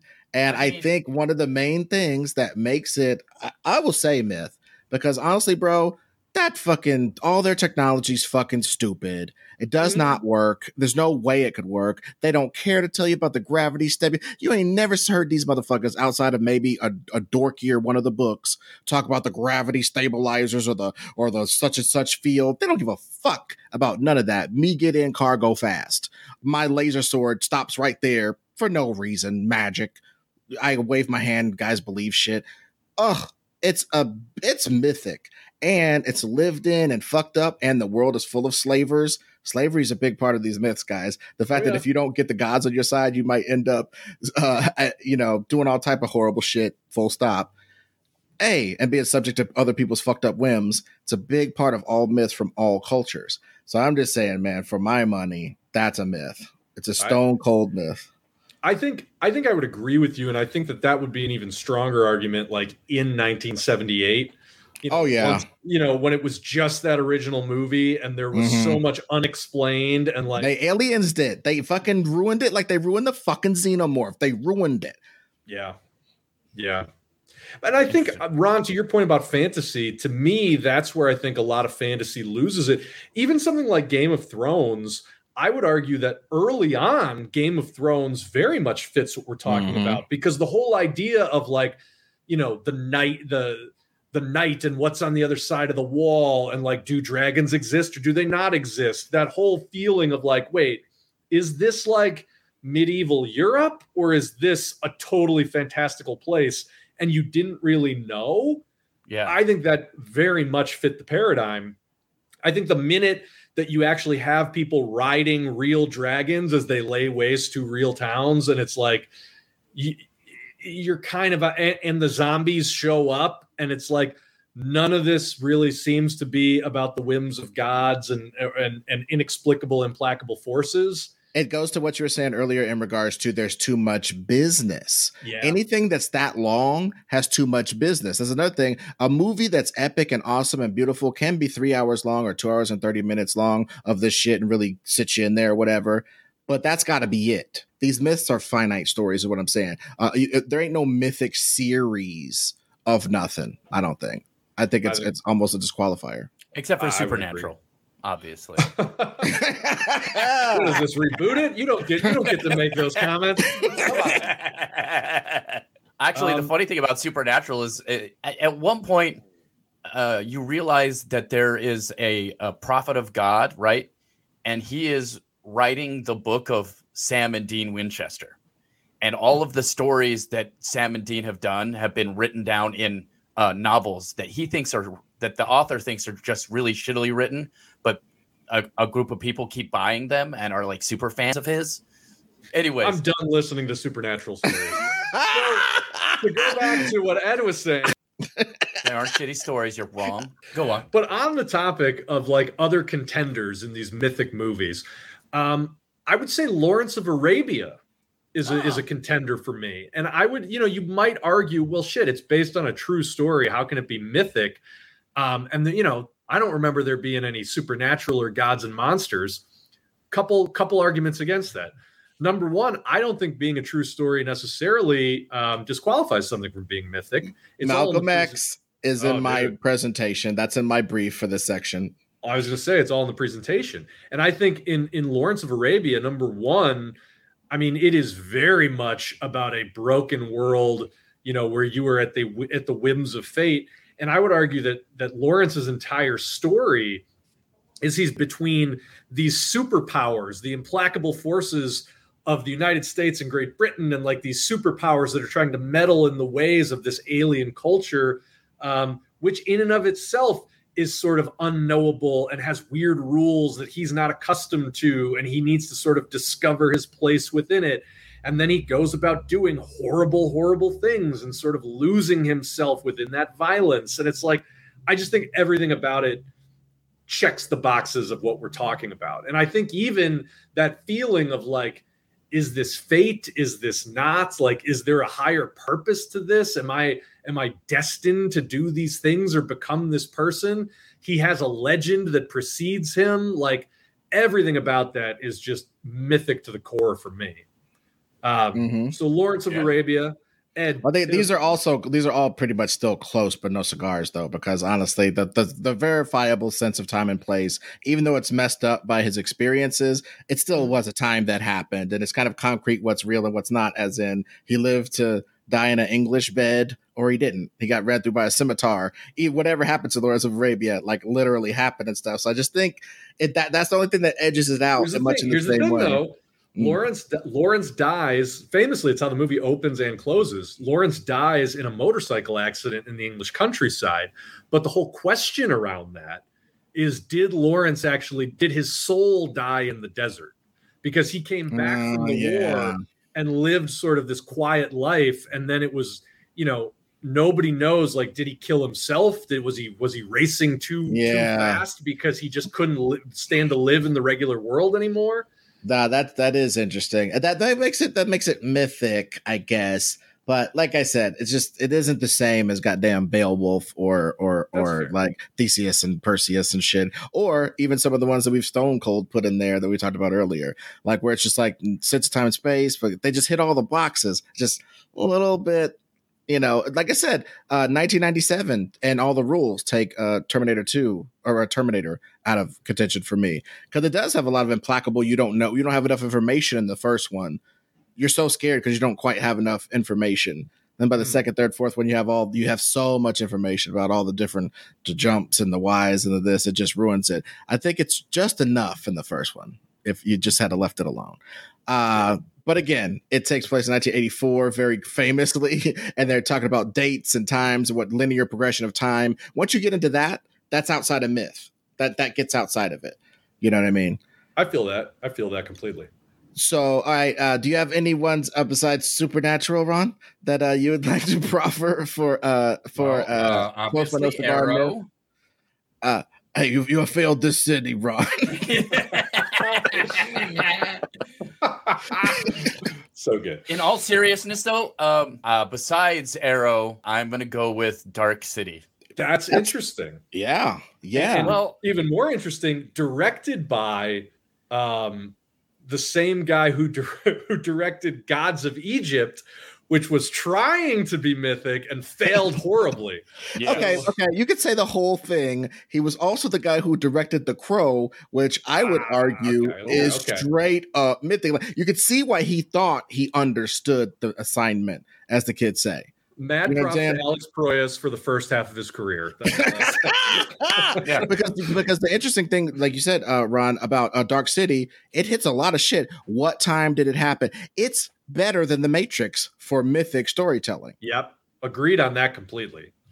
And also Yeah. because the strangers, the strangers and what they want and how they go about it are Mhm. so alien and so inexplicable and so, you know, on, they're on the verge of being Cenobites. Like they Mhm, mhm. they they really embody that sort of eldritch horror, that Cthulhu like thing, which I think is is points in its favor for being a mythic story. Yeah, and Mm-hmm. also if you want to talk about visuals, back in the day when that movie actually came out, the visuals on it were like pretty fucking weird and fun. Oh yeah. Mhm. So No, it's a beautiful movie. I would argue the one thing going against Dark City, I don't know what sort of primal statement it's trying to make about humanity. oh You that's know what I mean? Like Mm. its messaging is almost too complicated. It it can't be boiled down into like A viol- you know, vengeance begets more violence or steal from the rich and give to the poor or whatever, you know. yeah. Yeah, or Yeah, or it does- even there's consequences for pulling back the veil. That's not quite really all the way clear in there. You know what I'm saying? not, yeah, not really. Yeah. That's interesting. It's interesting though. The Crow might even be a better contender though. For Dude, it is. Proyas filmography. Mhm. The Crow is fantastic, and also talk about sort of that drug fueled, what's real, what's not, living in this liminal space. Like that movie Mhm. does that better than Dark City. Mhm. Uh, dude, Plus, it has a pile of cocaine that a guy with a really deep voice does. but you don't know if that's cocaine. You don't know what kind of eldritch power that it, powder that That's is. That could be some kind of weird opium that the shadow used to snort or whatever. That you don't you don't know because they don't. I, besides the fact that they say it's Detroit, there is nothing classically realistic about anything else in that movie. The streets are weird. The fucking buildings are weird. The laws are weird. Uh, the And it may be in traditions the are weird. It, it, it- you don't know when it is or it, it's very of it. Oh, it's beautiful. And you know what's interesting? There are Coen brothers movies that trod this mythical bra- ground. Mm. A shit ton of them actually. When you start to really look at it, I mean, yeah, I'm even talking about shit like Raising Arizona. I talk about goddamn uh Barton Fink, certainly. I'm talking about uh I'm talking about No Big Country for Old Men on a big deal, Big Lebowski. You know, uh, No Country for Old Men is kind of like it's 1979. You're disqualified. Fuck off. That's but fair. but but you know, but all these other movies, you know, they're kind of in the 40s. They're kind of into this. They're kind of into that, and it's just this amorphous, this amorphous time. Uh, I mean, the, the Coens love playing with the ambiguity of fate. Like, Mhm. it, it- I actually think of A Serious Man, which in and of itself is rooted in a very specific time and place. dude, that Dybbuk story at the beginning. Oh, Yeah, right. I'm telling you, that movie is an interesting contender because again, it it lives in this place of like it, it sets you up from the beginning. Are there supernatural forces at work here or are there not? And then weird shit continues to happen that moves that character through the story. And it's like you just don't know. Again, I think points against it just being I don't really know what sort of succinct message it sends. It's a little unclear in its messaging. mhm, mhm. It's not there's no place like home. You know what I mean? Like it doesn't have that just super fine point to it. Yeah. But uh, you know what? And the only thing that might, to I mean, yeah, but violence begets violence. But if we didn't take that, I think it's what's beautiful about the Northman is it, it is like I said earlier. I'm not going to repeat that point, but it's very human. Yeah. It's got like this this this feel humanity. Yeah, it's got this grounded humanity and this mythic shit, which is what makes it this double accomplishment. Uh, which is why you know we, we it's kind of been the, the the spinal column of this conversation we've had. So I just want to give it that last bit of of complicated props. Let me uh let me throw another contender into the ring. It's not everybody's favorite movie, but it's one of mine because I think it fits the criteria. Only God Forgives, written and directed by Nicolas Winding Refn. It's a Hmm. it's a movie in which again it's a revenge story ryan gosling plays um, a criminal who doesn't want to be a criminal whose hardcore criminal brother gets killed by a police officer and so he swears vengeance on the police officer and goes through this sort of nightmare odyssey to try to get it and within that the police officer himself is presented as possibly being a supernatural figure. He certainly has a legend that precedes him. We're in Mhm. this strange world that runs on its own rules. Ryan Gosling is haunted by visions of his dead brother, is haunted by his mother, who seems to have some horrific backstory of her own that they never get into, but there's like implications that just chill you. It lives in this space between beauty and horror. Like that movie, that movie gets under your fucking skin in a way that I find to be very mythic. I mean, Drive is pretty fucking mythic, and it's about a dude Yeah. who drives a car. Yeah. I mean, he, no, he seems to have that tone pretty much down. I'm with that. I'm with that. You know, and in terms of modern directors who kind of work within that tone, might seem obvious, but Dune, I think, Mm. I think um, Denis Villeneuve's Dune achieves it. And and granted, the source material very much achieves it. Like that that was the intention going in. Uh, but I think he nailed it. It's weird how few things, and we've already, if you've listened to this podcast for four seconds, we're not about to mention no goddamn Zack Snyder movies and not Oh. fucking 300 either. It's just not going to happen No. because it's not true. You know what I mean? It's it's it's not it's not truly mythic. There's just there's there's a lot of things missing. I, I will say 300's the closest Yep. because it has a lot of these um this unknowableness this this weird outcast this is what happens to outcasts in our society and he grows to be this almost totemic shamanic figure and then you know leonidas himself you know enough said and all this different just weird uh the even like xerxes is just it, Xerxes is like 18 feet tall, and it's like just it's just so weird. Everything's super fucking weird in there. So it's close. It's getting close. Were you gonna say some fantasy that that you think actually uh, qualifies? Because it's funny how little, like we said, how little fantasy actually qualifies, even though it has all the it has fate, as in I'm the chosen one mostly, or I'm the one that is not chosen, so that makes me chosen. It's almost like they can't win for losing with that. You know what I mean? Nobody accidentally gets anything in most stories, period. So you shouldn't ask for it in fantasy stories. You know what I mean? Um, like there's there's always this rooted reason why you're the hero. Uh, it's it's getting so bad these days that I wish there was more of that. This kind of like I'm in a fucked up situation. Like if the dude in Die Hard was you or I, Mm-hmm. I want why what where's those movies? Those are great movies, but since that kind of 80s time of like we'll let the hero slim down and not be and not be infallibly super strong or have superpowers unless they're an actual superhero. But what we're definitely going to do is tell you why they're able to do everything. They ex-military cop, ex-military cop, assassin, cop, cop, cop, cop. You know what I mean? Well, it's funny because nowadays the only movies they make like that all star The Rock and he can't be just an average guy. So it's like, yeah, yeah. It's like, why does he even? Why does the Rock even have a job in any of his movies? He just shows up like Jack Reacher and he solves the crime. Jack Reacher is never employed. That's one reason why he's a mythic figure, especially if you're a 75 year old white man. Like Jack Reacher is a myth, but Jack Reacher in the books uh, in most of the books, I did some research because I was doing a thing that was kind of similar uh, about like that type of storytelling. Jack Reacher, until very recently, had no debit card. He had like fucking five dollars, and he would just b- roll into town, and something would come up, and he'd take care of himself, or he'd beat the fuck out of somebody, and they give him a meal, and then he'd get put up at a, some chick's place or something. He just always had enough money for whatever he had to do, but they made it very yep very sure to let you know he didn't have a real like a bunch of ID or license or anything. He had something that told you he was a hardcore dude in the military, but not like a driver's license.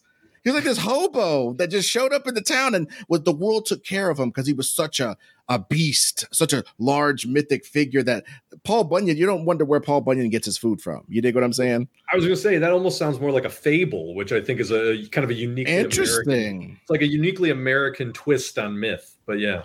I mean, if they ever pull off making uh, Sandman a movie, I think it's going to be the best, one of the best hits of all time. Like, like, i mean, that's actually a great thing to bring up because the Netflix Sandman series is coming out later this year. So they oh. did make a live action Sandman. I am hoping that they don't make it especially humanistic. I think that's to me that's the thing that is almost always a failure of Neil Gaiman's work is that it's it's too cozy like it, it invites you to be too comfortable in its world and i i just want i want sandman to be somewhat off-putting i'm hoping yeah. it is hmm. and and if there's humans involved in it it's horrifying it should be. because yeah because these are literal unknowable beings who mm. operate on a scale that's unfathomable from your context and so you cannot be in the presence. It's just like you were saying like even with with with uh with troy and and and uh his character uh brad pitt's character going and talking to his mom that should still be kind of horrifying even for him because yeah, it's it a god. like a drug, it should be like a drug trip. It should be like you know his he, he's half human half god and the human side of him can't really deal with it you know what i mean yeah. like it scrambles mm-hmm. his brain a little as far as fantasy stuff goes, it's hard to say because we made we made a, a, a group of rules for for mythology, and and we're sticking with those that group. Most fantasy doesn't do that because one of the most important things in good fantasy is world building mm-hmm. with specific rules. And you have to have specific rules because if you're going to have a magic system and you're going to have super powerful characters, the limits on those characters have to be very well defined and stuck within those rules because if you mm. don't do that, none of it uh, is grounded or becomes interesting. Um, and you have your, uh, uh, your you have a way out of everything in those situations. And if you do that, that mm-hmm. makes every story bad. So so I think most good fantasy, like Legend, for instance, uh, which is a, a really ridiculous uh, Tom Cruise movie, uh, super fantasy concept, crazy, you know, devil guy. There's there's also the last unicorn. There's all these other great movies that I enjoyed that I don't think quite count for our definition of of of mythicness and and mythology. They, they don't get the tone. Yeah, just like yeah. Excalibur, yeah. it's very close because it has a bunch of those weird dreams like seemingly dream sequences where everything is sort of like Oh, Jimmy John blurry. John Boorman's Excalibur. yeah, the, that the one from eight- like the old old eighties, like maybe eighty one or or seventy nine in that period. it's right in that period. I think it's 81 or 82. Yeah. But I mean, that one honestly to me, that one counts from my from my recollection of it, just because he's the king of England. But like, what the fuck is England at that time? A bunch of weird fairies in the woods. You know what I mean? Yeah. Like, there's there's no spires. There's just a so. Uh, oh, these are more organized piles of dirt and stones. You know what I mean? Like the my ideal conception of like Camelot is almost like it's built out of shit. You know what I mean? They just barely made it out the mud. You know what I mean? And they they're just they're barely getting society. But I don't really remember what the buildings look like. I just remember like the cinematography was just was just different enough. I felt like the castles weren't dainty castles from what I can recall. Seemed a little No. bit lived in, and the the fighting was pretty naturalistic. Which kind of to me led almost to the mythic thing of like, you know, to really thrust your blade through somebody's armor. You know what I mean? Like it's yeah, I don't know. To me, I, I, think I, I it kind of might count. counts. As far as a film, because again, I'm trying to grade on a scale to where like as a film with all the restrictions of film, the fact that we know actors are literally in front of lights and shit, you got to get over all those to put me in that rule, which is another reason why Northman and and Conan and things like that that really like make you just be like, I'm here and wherever. They're Mhm. just titanic achievements. Uh, I was going to say, uh, as we round out here, I would like to talk about some ones where it's like all the elements are there, but they haven't done it quite right Mm. uh, and you and you and you're thinking about like what what's the problem? And uh, i'll go first. Mine is hercules. I do not under fucking stand why we have literally never seen a good hercules on screen ever. Ever Not You're counting forgetting Disney the, animated Disney, the animated Disney one. Yes, exactly. Yeah. Uh, that, that one doesn't count to me because a it's it's animated Disney and I don't like it. Man, I'm a curmudgeon. No, I'm, I I think that's a good movie, but I, I'm saying this. This is what I'm seeing, especially after seeing the Northman. They concentrate so much on it being a fantasy. Yep. He comes from the gods. He has the this. He has the that. He is this anointed chosen one. These are the rules from the gods. No, even if that was the case, the things that happened to him later in life are truly horrific. He kills his wife and his children because Hera poisoned him. He has to do the 12 labors of Hercules, which they never present as a as a they never present him they never present his crimes as horrific. Imagine you're the greatest man in the world. You've retired from a life of adventure to be with your wife and your kids, and you kill them in the night from some weird thing that comes over you. And now you are you some god comes to you and says, "Well, now that you done did this, well, the only thing you can do to atone is to go set a bunch of things right all across the world." And you wander your strong ass all across the world, having realistic Norseman adventures, but they amount to these great uh feats of myth and legend and you're and you don't know quite why you're doing it could have been a hallucination i something like that has never been attempted before why.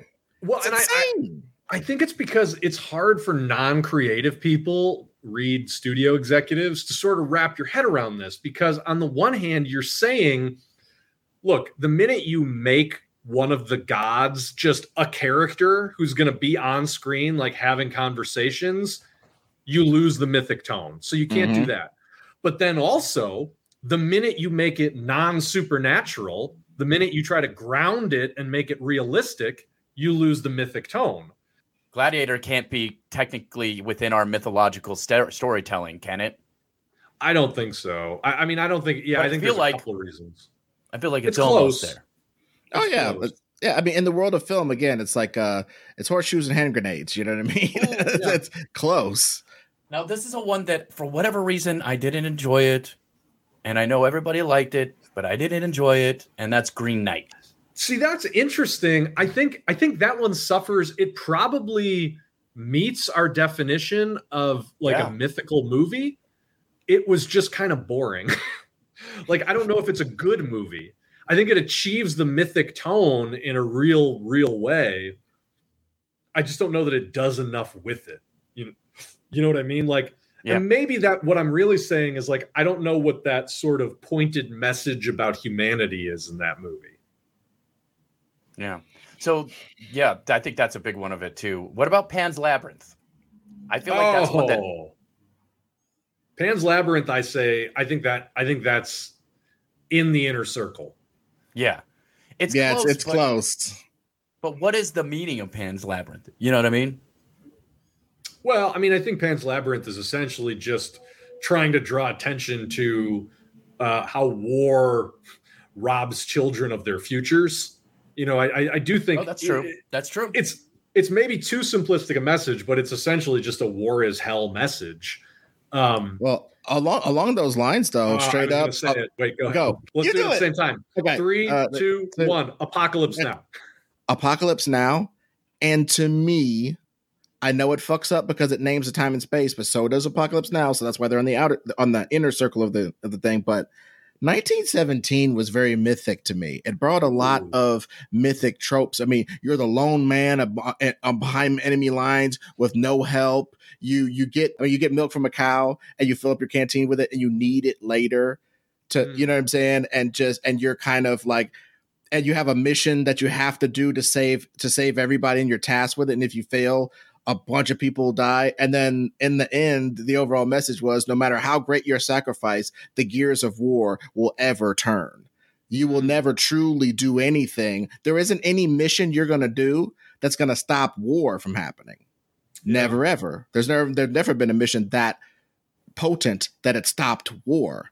Not even fat man and little boy in that shit. There's never Yeah. any one thing that stops it because the gears of war remain. So I mean, it fits all the criteria. Oh, it's just outside the ring because it's in 1917, and I know that you guys are in with two real armies going to do real shit, but everything else is so mythic. I think uh, I think part of it too is that you're the main character in that movie is so not a mythic hero. Yep, yep. You yep. know what I mean? Like he himself is so just doe-eyed and out of his depth the entire time. And I, I do sort of feel like your mythic hero needs to be more of a a competent man or woman of action. You know what I mean?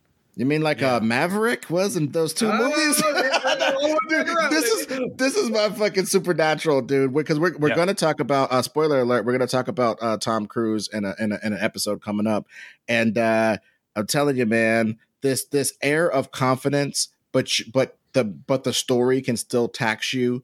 The audience has to kind of believe you can still lose. The epic heroes do epic shit because they can lose. That's what makes it epic. And Maverick at behind the plane, he's got a great chance to survive, but it ain't a hundred percent Hmm. and and the best uh versions of characters like that you know give you that thing and again there's no sense of real there's ah there's all types of weird unreality to the hero that you buy into like the fact that the northman is so good at fighting comes in handy so much through the thing but he's not invincible that's why he's a fucking slave you know what i mean and so there's there's all this shit to it you know Yeah.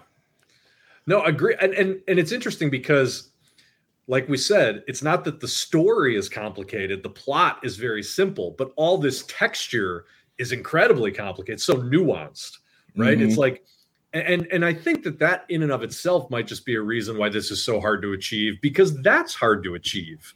It's hard to achieve a simple story complicatedly told if that if that makes Huh. sense.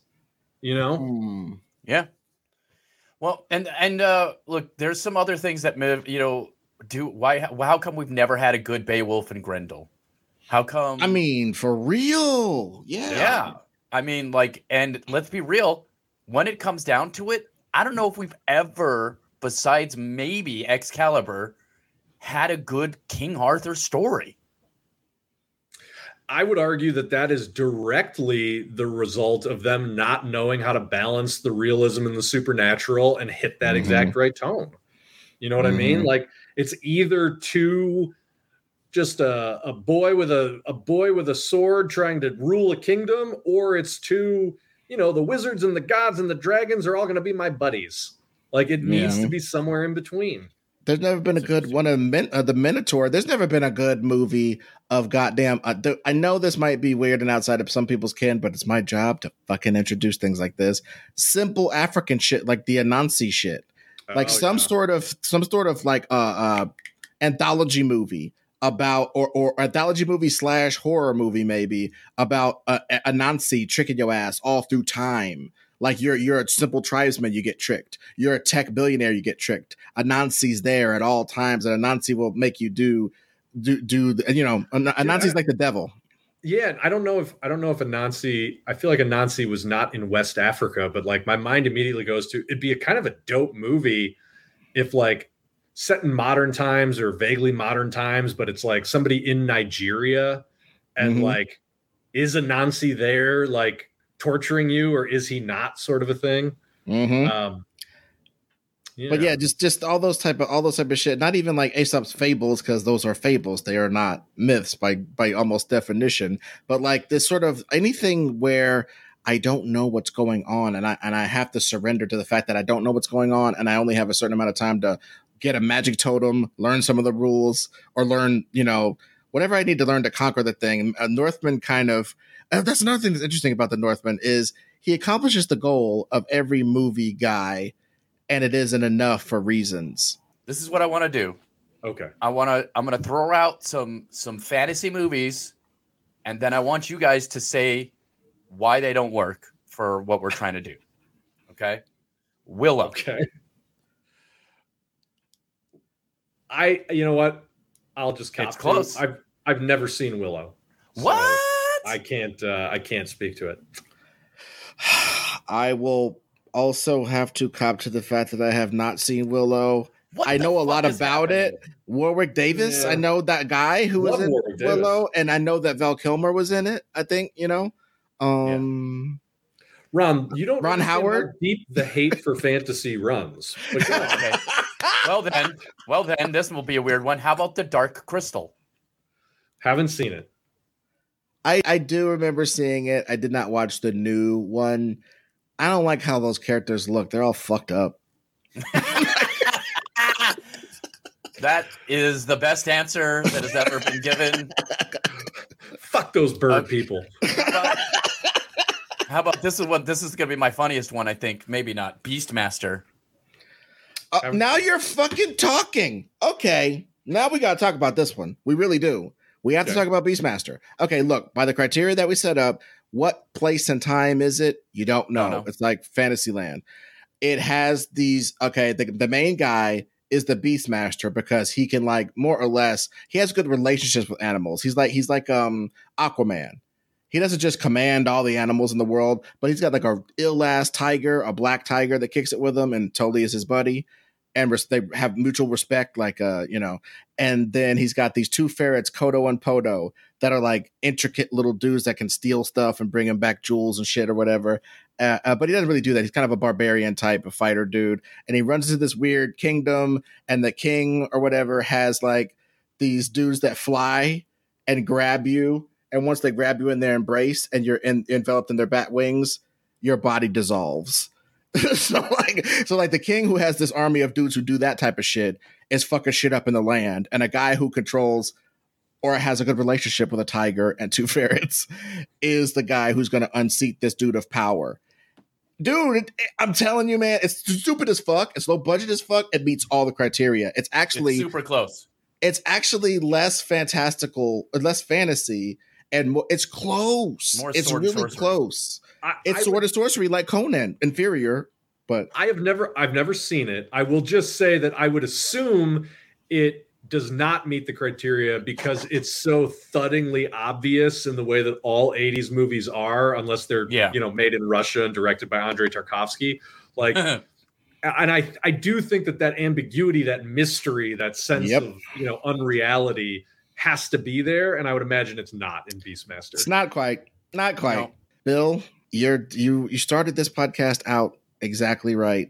This is such a difficult tone to manage, especially now that we've kind of identified uh, most of the rules. Uh, there's so many things to get close. Uh, maybe we can uh, bounce out in regards to giving our, our people what they want, a little bit more comic book talk.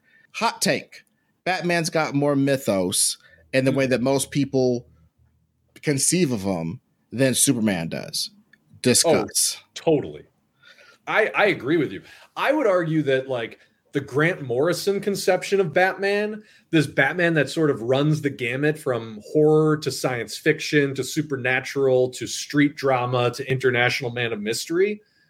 I think that that version of Batman is incredibly mythic in so much as like it directly the whole black casebook thing that was a big part of Batman RIP back in the early 2000s is like chef's kiss mythic in that it introduces this whole element of ambiguity to Batman's adventures where it's like did Batman travel to another planet with Robin and encounter, you know, the ruler of that planet? Or was he just high on fear toxin that was compounded in his system and he was in a coma for two weeks? Mm-hmm. You know, mm-hmm. like you don't know. Was he the victim of like some weird deranged experiments by Hugo Strange? Or did he actually travel to the astral plane and encounter a, you know, a version of himself there? Like, I think to me, my ideal version of Batman is a character that lives in like this chemical soaked hellhole of Gotham City. I think that like everybody in Gotham City is a little bit insane because like chemicals have been their number one industry for the past 150 years. And there's just something in the air. And I think that version of Batman where it's like, is he just, is it the Robert Pattinson version where he's just a fucking lunatic who shows up at crime scenes wearing a weird fetish costume? Or is he like a living gargoyle that haunts the skyscrapers of the city? Or maybe both, or maybe neither. Like that shit is fucking gold. I love gold, that. and it's what and it's what I've always argued for, and it's and and I can finally now, thanks to you, Bill, thanks to you, Bill. I can finally articulate why him walking in rooms full of cops is stupid as fuck. It isn't it it isn't a security breach. It isn't even the way that they rendered it in the in the Batman, you can see that it isn't even really that lame. For some reason, how tactical loud he is, he's just like he is what they seem to think he is, a super cop amongst cops. And he just kind of comes in and they give him the side eye. But my fucking point is, Batman's not a fucking guy for you to know and the only guy that has any sort of any sort of relationship with them is Gordon. And I'm telling you, they meet at dead drops, they meet at abandoned houses, they meet weird places. There ain't no bat signal. He's he he he taps under a fucking uh, a manhole cover and he gets jacked down into the darkness and they have a conversation. That's Batman, dude. I'm not. I understand I'm being an asshole purist, but like that's the only way it makes any sense. The moment you can track Batman to where he's at and talk to him or call him on a bat phone, you fucked it. You fucked the mythic thing. You ruined it. I'm well, let's say you ruined the mythic part, but maybe you didn't ruin the whole movie. That's fair. Well, and I didn't ruin that whole movie, but yeah, but the yeah. myth. I'm telling you, the reason why we're talking about this is like Batman has survived because he's a myth, but every fucking generation tries to midichlorians this motherfucker, and I'm yeah. tired of it. I, honestly, Ed, I think the bigger statement is that all of the DC superheroes would benefit from leaning into this sort of mythic tone as we mm-hmm. discussed it. Like for me, I've always wanted to see a version of Superman where everything about Krypton is unknowable and fucking mm-hmm. 10 times removed from anything the human mind can comprehend and it's mm-hmm. it's just this sort of idea that like this was some ultra advanced culture that was like on the verge of solving death and had already conquered war and famine and inequality and all this stuff. It was like this shining jewel of the cosmos, so far beyond us that we could ever hope to comprehend. And then in this horrible act of fate, this caprice of nature, they're just wiped out like a finger snap. And it's like having it just be that having it just be that legend, that story, that that sort of Damocles like hanging over Superman that if he doesn't fight a never-ending battle for truth and justice, the same thing could happen here. Mm. That's the best version. Like, I don't want to fucking hear about how Brainiac was the AI and he tricked the ruling council of Krypton, mm-hmm. and here's their mm-hmm. fucking 500 year history. Like, you don't Ugh. need that shit. It makes it worse. It Sucks. makes it worse.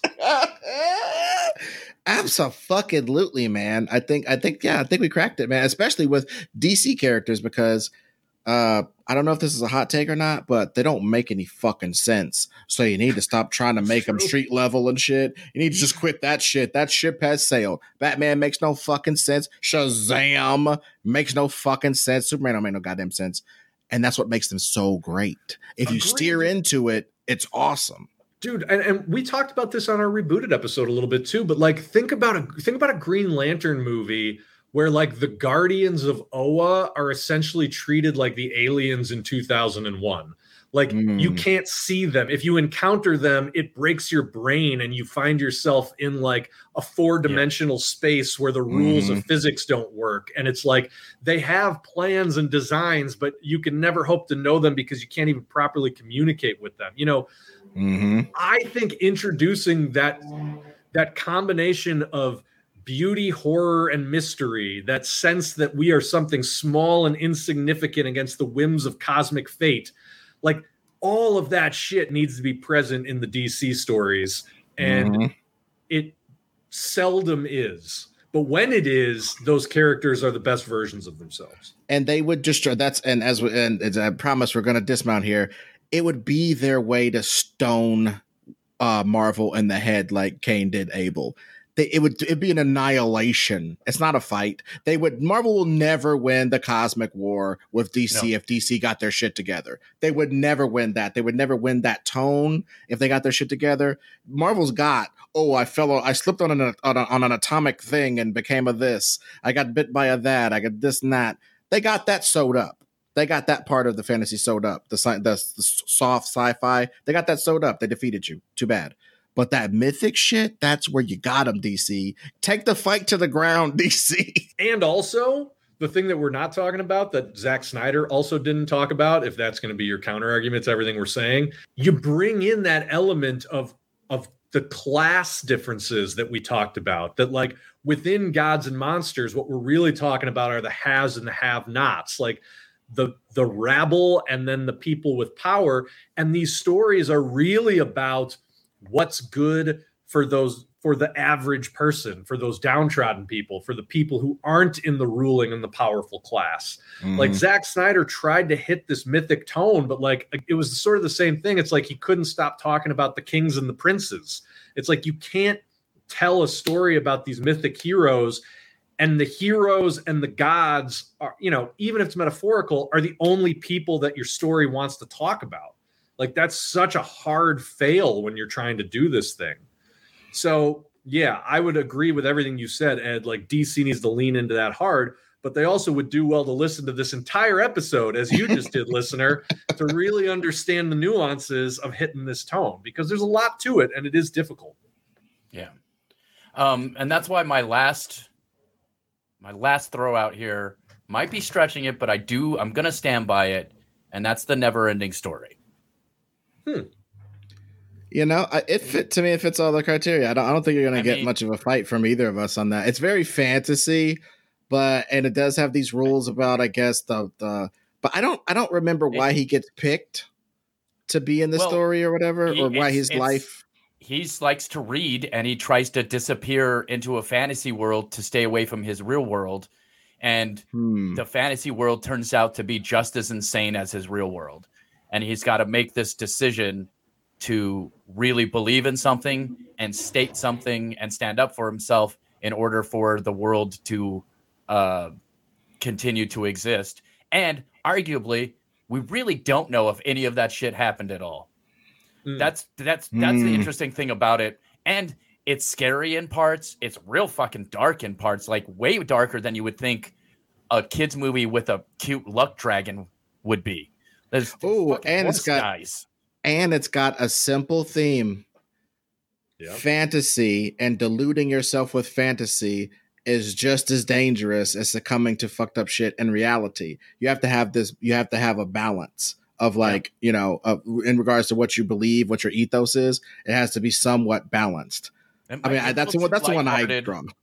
And I would argue that it doesn't have as cool a, a as as a I guess mythical uh, of visuals uh, uh, mm. as I we might like. Even I mean, I guess for that time it was close, but I still argue that it's not quite on the visual scale that we would probably want for our mythic yeah. storytelling. But I mean, for the time though, I mean, fucking, Fal- I mean, Falkor looks like a stupid dog right now. But when I was a little kid, I was like, ah, he's fucking flying, and the, the, the rock guy, you know. Well, I I really appreciate you guys getting into that level of detail because now I never have to see that movie, which I haven't to this day, and now I never have to. So. I mean, if you watch it today, you'll get like when a motherfucker try to watch Tron today. Stop it. Yeah. Stop it. Try- to watch Tron 1 right now with having never seen it and being some kind of millennial or God forbid Gen Z or whatever. You will, your mind will be like, ugh. Or you might do that weird bullshit where you like it ironically. I hear that young people are doing that these days. But I I, thought irony died with millennials. Come on. uh, you know what? I th- it, it, you're right, but like hipster millennials pass down to to their kids. Oh, their kids! Imagine it. A little bit of that uh, irony bug. They got a little bit of it. Internet meme culture loves irony. I mean, But- just wait till Gen Alpha comes of age. They're going to be steeped in irony. Sons of Why did they get to be called alpha? I thought that was for wolves and soldiers. Just wait till Gen Chad comes of age. just this big jaw generation just comes out of the womb doing pull-ups on the labia. Before it goes further off the off the rails, I do want to uh, give a big shout out to Tyler Durden Soap. Uh, he gave us a review, oh, and the review states: "Fantastic show, actually, uh, absolutely worth your time." Uh, and he says, or they say, Ed, Ron, and Bill are the greatest. I think they offer smart, insightful, and respectful perspectives on a multitude of topics, whether I agree or not. how dare Nice. you not? I mean, yeah. No, I- they're, they're I'm just. I'm just giving shit. No, I no, no, no. to do. Oh yeah, no, they they know you now, and uh, uh, they know you. Your name checked in the review, and it's like it's it is a part of what we're trying to do here as we discuss and debate what makes something great. Uh, I think we discussed and debated what made something a myth today. I think that was pretty fucking effective. Um, I'm definitely glad that Bill you proffered this uh, this concept to us. Uh, and it's uh, and we do a lot of stuff kind of like this on our Patreon. I mean, I just got to say we do a lot of stuff like this, really introspective, deep divey, weird kind of topics off the beaten path. Things that, what if this doesn't click? Fuck you. This is a piece of art. Then you, you, better, you better click this. Maybe Ron put Batman in the title. Shoehorn, shoehorn him in there so people listen to this great fucking piece of art. And uh, and if they don't want to uh, jump on our Patreon, patreon.com forward slash the greatest pod. Uh, Ron, what should they uh, they do? Should they do like Tyler over here? Would, would that Yeah. be great? Well, why don't you rate and review all the stuff that shows that you like us, but doesn't take much work from you? We love that stuff. It's appreciated and it gets our name out there quicker. Tell your friends about us too. Why not? And follow us on Twitter at NerdGoat Podcast. Follow us on Instagram at The Greatest Pod. And um, yeah, Bill, I'm gonna let you get us on out of here because uh, I'm very grateful that you wanted to talk about mythic storytelling. You made me watch the the Northman. I wasn't gonna watch it, and now I have a firm number two to Conan as far as greatest mythic movie that I've ever seen.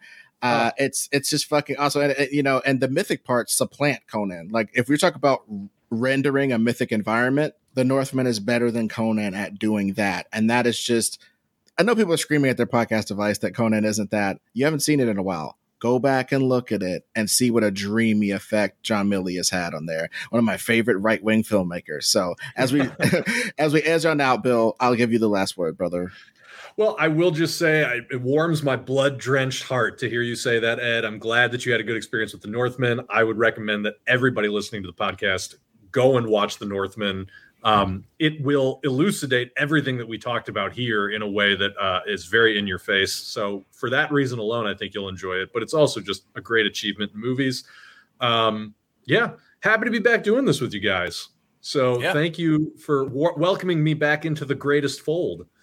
Oh, dude! And uh, uh, one day, uh, I, I might I might cut this out, but I have to say this. I do. I'm sorry, guys. Um, you know another great thing about the, at the about the Northman, it was like the greatest Django Unchained I've ever seen in my life. they al- because they allowed him to be self-sufficient in his deliverance from slavery. He had help from the gods, quote unquote, by cut, finding a sword, but that could have been Django finding a gun, getting trained up himself, getting uh, us presenting Django as a super fresh guy. I think Quentin Tarantino made sure that you saw Django as somebody that was helpless and someone came to help him. A god came to help the lowly man become what he needed to be. And that is purposeful and sucky. And that's why that doesn't have the that's weird but because it could be a mythical western. It could be really a great movie of this mythic American self-sufficiency, but uh, some people don't see black people that way. So Mm. they don't get to go have a spirit quest and get the special gun that saw that and go down to the bowels of Antebellum South and solve the problem. They don't get that autonomy or that agency. They get to be basically delivered by somebody else and then maybe find some some of their own power at the end. Nope. You done fucked it. There's some people who get to be mythic and some people who don't. And I just Mhm. gotta fucking talk about that real quick because it's serious business. So I, I just wanted to get that out there because it's like it's a real point. And, and I think that that also drills down on the fact that maybe another one of our criteria is that your hero does need to be self sufficient in that way. Mhm. I think Yep. a real mythic hero, you know, forgive me, but really bootstraps themselves. You know what I mean? Like it is about That's disgusting. I am going to be self-reliant. I am going to be. I am going to forge my own destiny, even if fate decides to uh, throw me off a cliff. You know. Hey, but that's why it's a myth, Ron. Don't worry about it. That's why these are myths Disgusting. that don't Yeah, have very much to do with reality. And but Yeah. again, they inform our our our you know how we see reality, and that's why they're so important. But we need to learn the lessons of them, how when and where they differ from reality, and that is a lesson learned in the never ending story. So, Ron, that's a feather in your cap. So call it macaroni. And for the rest of you guys, thank you so much for listening to this mythic, questy episode of The greatest.